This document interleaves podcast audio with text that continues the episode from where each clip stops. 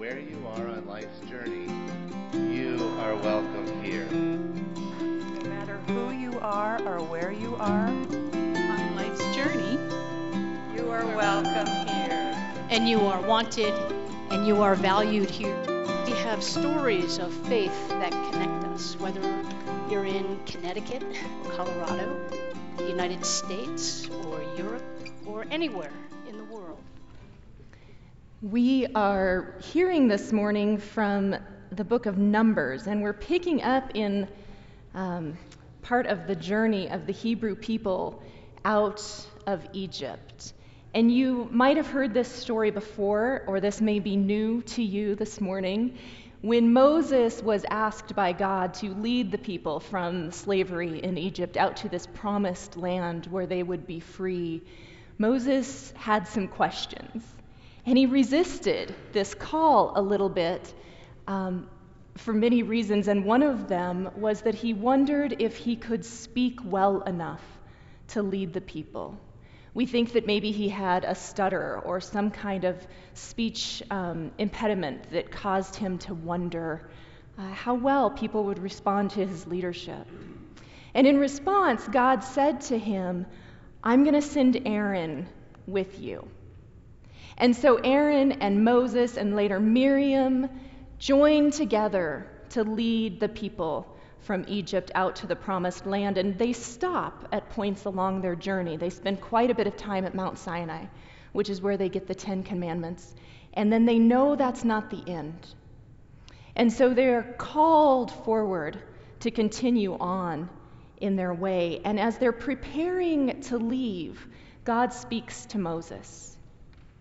And God tells Moses to teach a blessing to Aaron so that Aaron might bless the people. And we call this today still the Aaronic blessing. It's significant not just because it's beautiful and you'll recognize it when you hear it if you don't already know the one I'm talking about, but because God gives God's name to the people. And when we have it written in Hebrew, it looks like something like uh, Yahweh in Jewish tradition, that's not spoken aloud. And so in our English Bibles, we translate that usually as the Lord. And I'm reading it today as the Holy One. Hear the blessing that was given to Aaron to give to the people. The Holy One spoke to Moses, saying, Speak to Aaron and his sons, saying, Thus you shall bless the Israelites. You shall say to them, the Holy One bless you and keep you. The Holy One make their face to shine upon you and be gracious to you.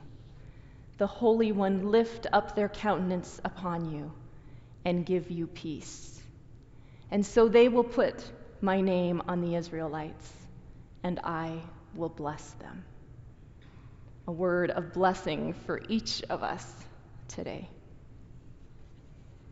In Braiding Sweetgrass, which I know many of you have read, Robin Wall Kimmerer describes dropping her youngest daughter off at college.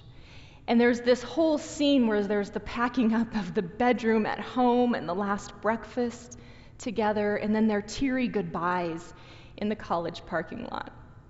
And as Robin Kimmerer prepares to leave, her daughter yells out, If you break out in uncontrollable sobs on the way home, please pull over. so there is laughter throughout the whole parking lot. And they end in sort of that tearful, cheerful goodbye. Kimmerer says she doesn't break down in uncontrollable sobs on the way home. Instead, she heads to a lake where she spends the day in her kayak, and she calls it her grief containment system.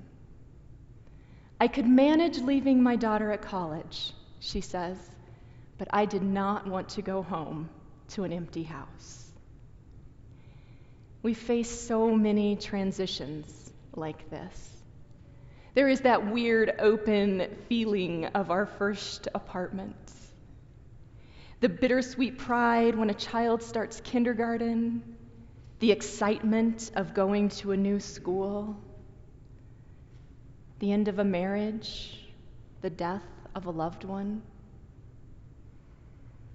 When one of our beloved pets died several years ago, I remember my husband saying to me, I did not know that such a small animal could take up so much space.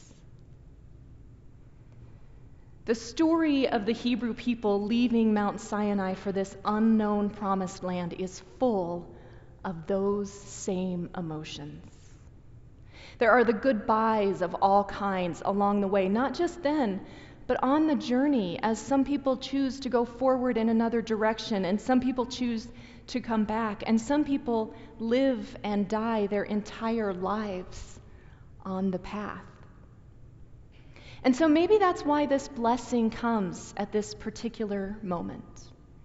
It is though God is offering up a grief containment system, a spiritual kayak that will let people navigate through the big and the small uncertainties of this journey. When we make this space for grief or fear or trepidation, we also make space for joy. A few years ago, I was deep into some research on spirituality and resilience. And resilience is one of those words that gets a lot of use, and because of that, it kind of becomes fuzzy. when it's used too loosely, it can mean something like being unbothered by the world or always being optimistic. And the general definition is that resilience is the capacity to bounce back. But I actually don't think that's the best definition either. Because when we focus our expectations on bouncing back to who we were before, we lose sight of what we might integrate and learn from what we have been through. I've begun to think about resilience along the lines of hope instead.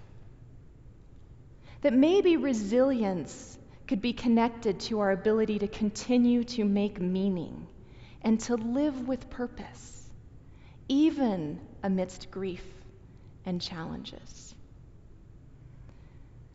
I've appreciated one of the insights that's along these lines from Gordon Livingston, who said the primary goal of parenting, beyond keeping our children safe and loved, is to convey to them a sense that it is possible to be happy in an uncertain world, to give them hope.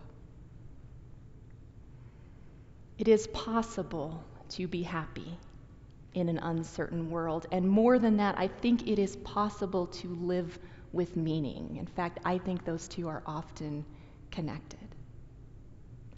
That is, in a way, what this blessing does for the Hebrew people. The idea that the, was that the priests would bless the people each day. And so each day they would be reminded that God looked on them with so much love that God's face shone with it. And that despite the dangers, there was a promise of a better future. I remember a conversation about this story many years ago in which the person that I was talking to expressed their confusion at the whole idea of blessing. After hearing how God had taught Moses to teach Aaron to bless the people, this person said, If blessings work and God wanted the people blessed, then why not do it themselves? Why put a middleman in there? It's an honest wondering, isn't it? And we come up with similar questions around prayer and how it looks and how it works and we sometimes have this very linear sense of how we want it to work, which might be like this that the blessing is out there somewhere, maybe as this power that God has and holds on to. And so when we ask God to bless someone, we are asking for that power here. It's like asking for rain to come from the sky. It's there, and then it's here. There's something magical about that idea of blessing. It's like we can convey something on someone by saying the right words or doing the right motions.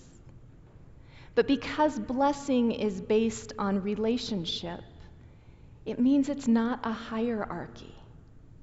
It's a way of focusing love and joy and hope on a particular person or a particular situation. And we do this in cooperation with God, who exists in love and joy and hope. And so, this is not a perfect analogy either, but maybe instead of rain coming down from the sky, a blessing is more like when we splash someone in the pool. The possibility of blessing is everywhere, and everyone can do it because it is not a transaction. It is a reminder that the presence of God already exists. And at the same time, it is an invitation or an invocation we might say, for God's healing presence to be known more fully. I've always appreciated how John O'Donohue talks about blessing, which is that a blessing is a circle of light drawn around a person to protect, to heal, and to strengthen. That's where blessing becomes an act of hope. It becomes this container for letting go. And when we let go, we make space for love to flow more freely. In a book called Maybe You Should Talk to Someone, therapist Lori Gottlieb talks about this interaction with a client whose grief is getting in the way of their other relationships. And they've been out this for months, I think. After all these conversations, Gottlieb looks at the client and says to them, Maybe instead of worrying about your family, you could love them. We might apply that same wisdom to any number of things in our lives. Worry and care are not the same. In fact, worrying, I think, can get in the way of showing genuine love or taking careful, heartfelt action. We become wrapped up in our anxieties rather than looking at the possibilities. Blessing is an antidote to this because it gives us a way to embody our deepest hope in the midst of whatever real or metaphorical journey that we are on, we stop just long enough to remember that God's face does shine on us and that we are kept in God's care in a way that is bigger than we understand, even now.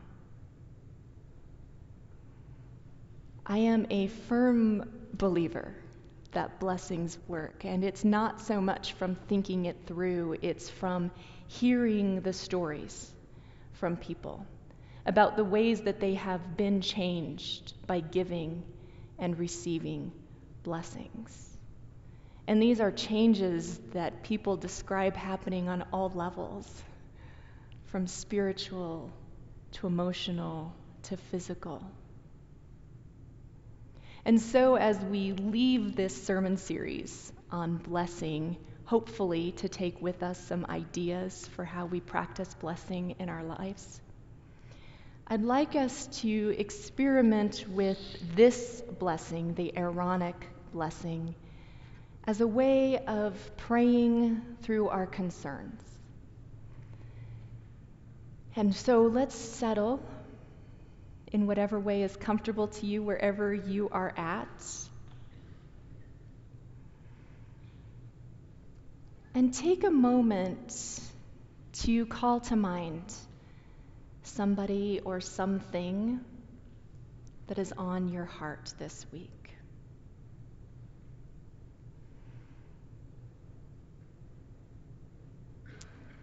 God, as we pray, we ask that you bless these things and that you keep them safe.